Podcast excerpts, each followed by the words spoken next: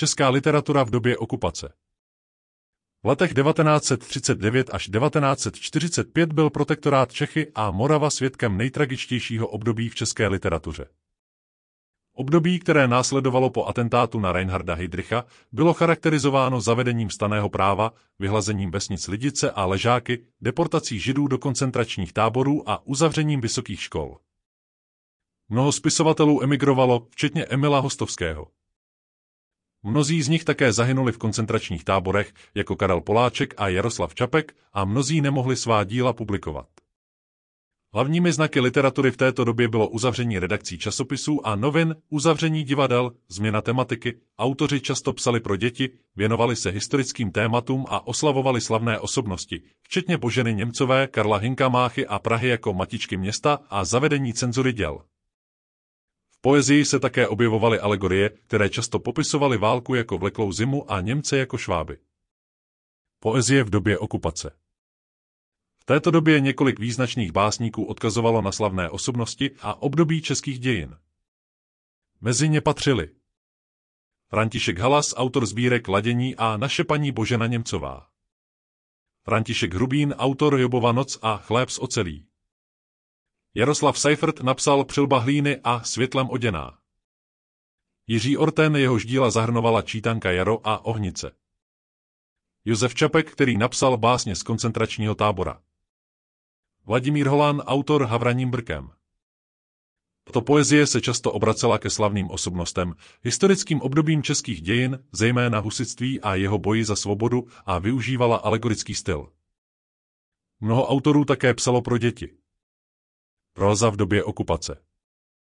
První vlna válečné prózy, která vznikala těsně po válce, reflektovala potřebu vyjádřit osobní zkušenosti z války.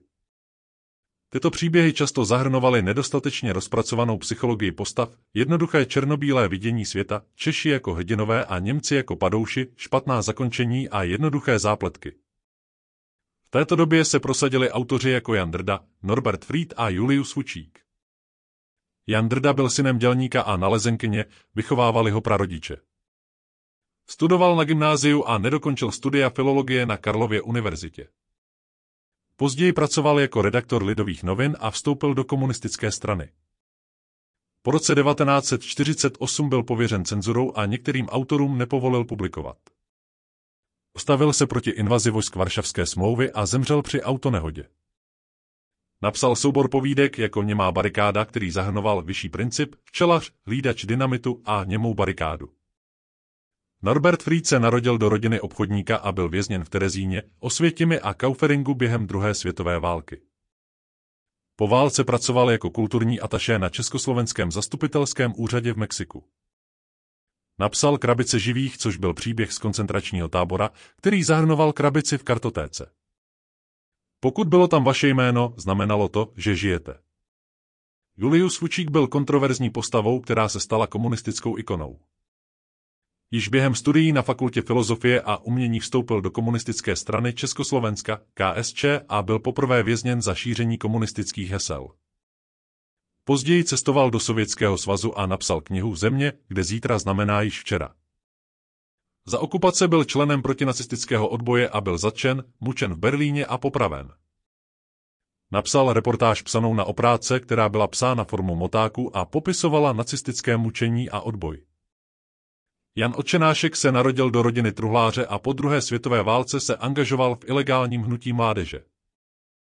Po válce pracoval jako exportní úředník a později byl tajemníkem Svazu československých spisovatelů. Napsal knihy jako Romeo, Julie a Tma, když v ráji pršelo a občan Brych.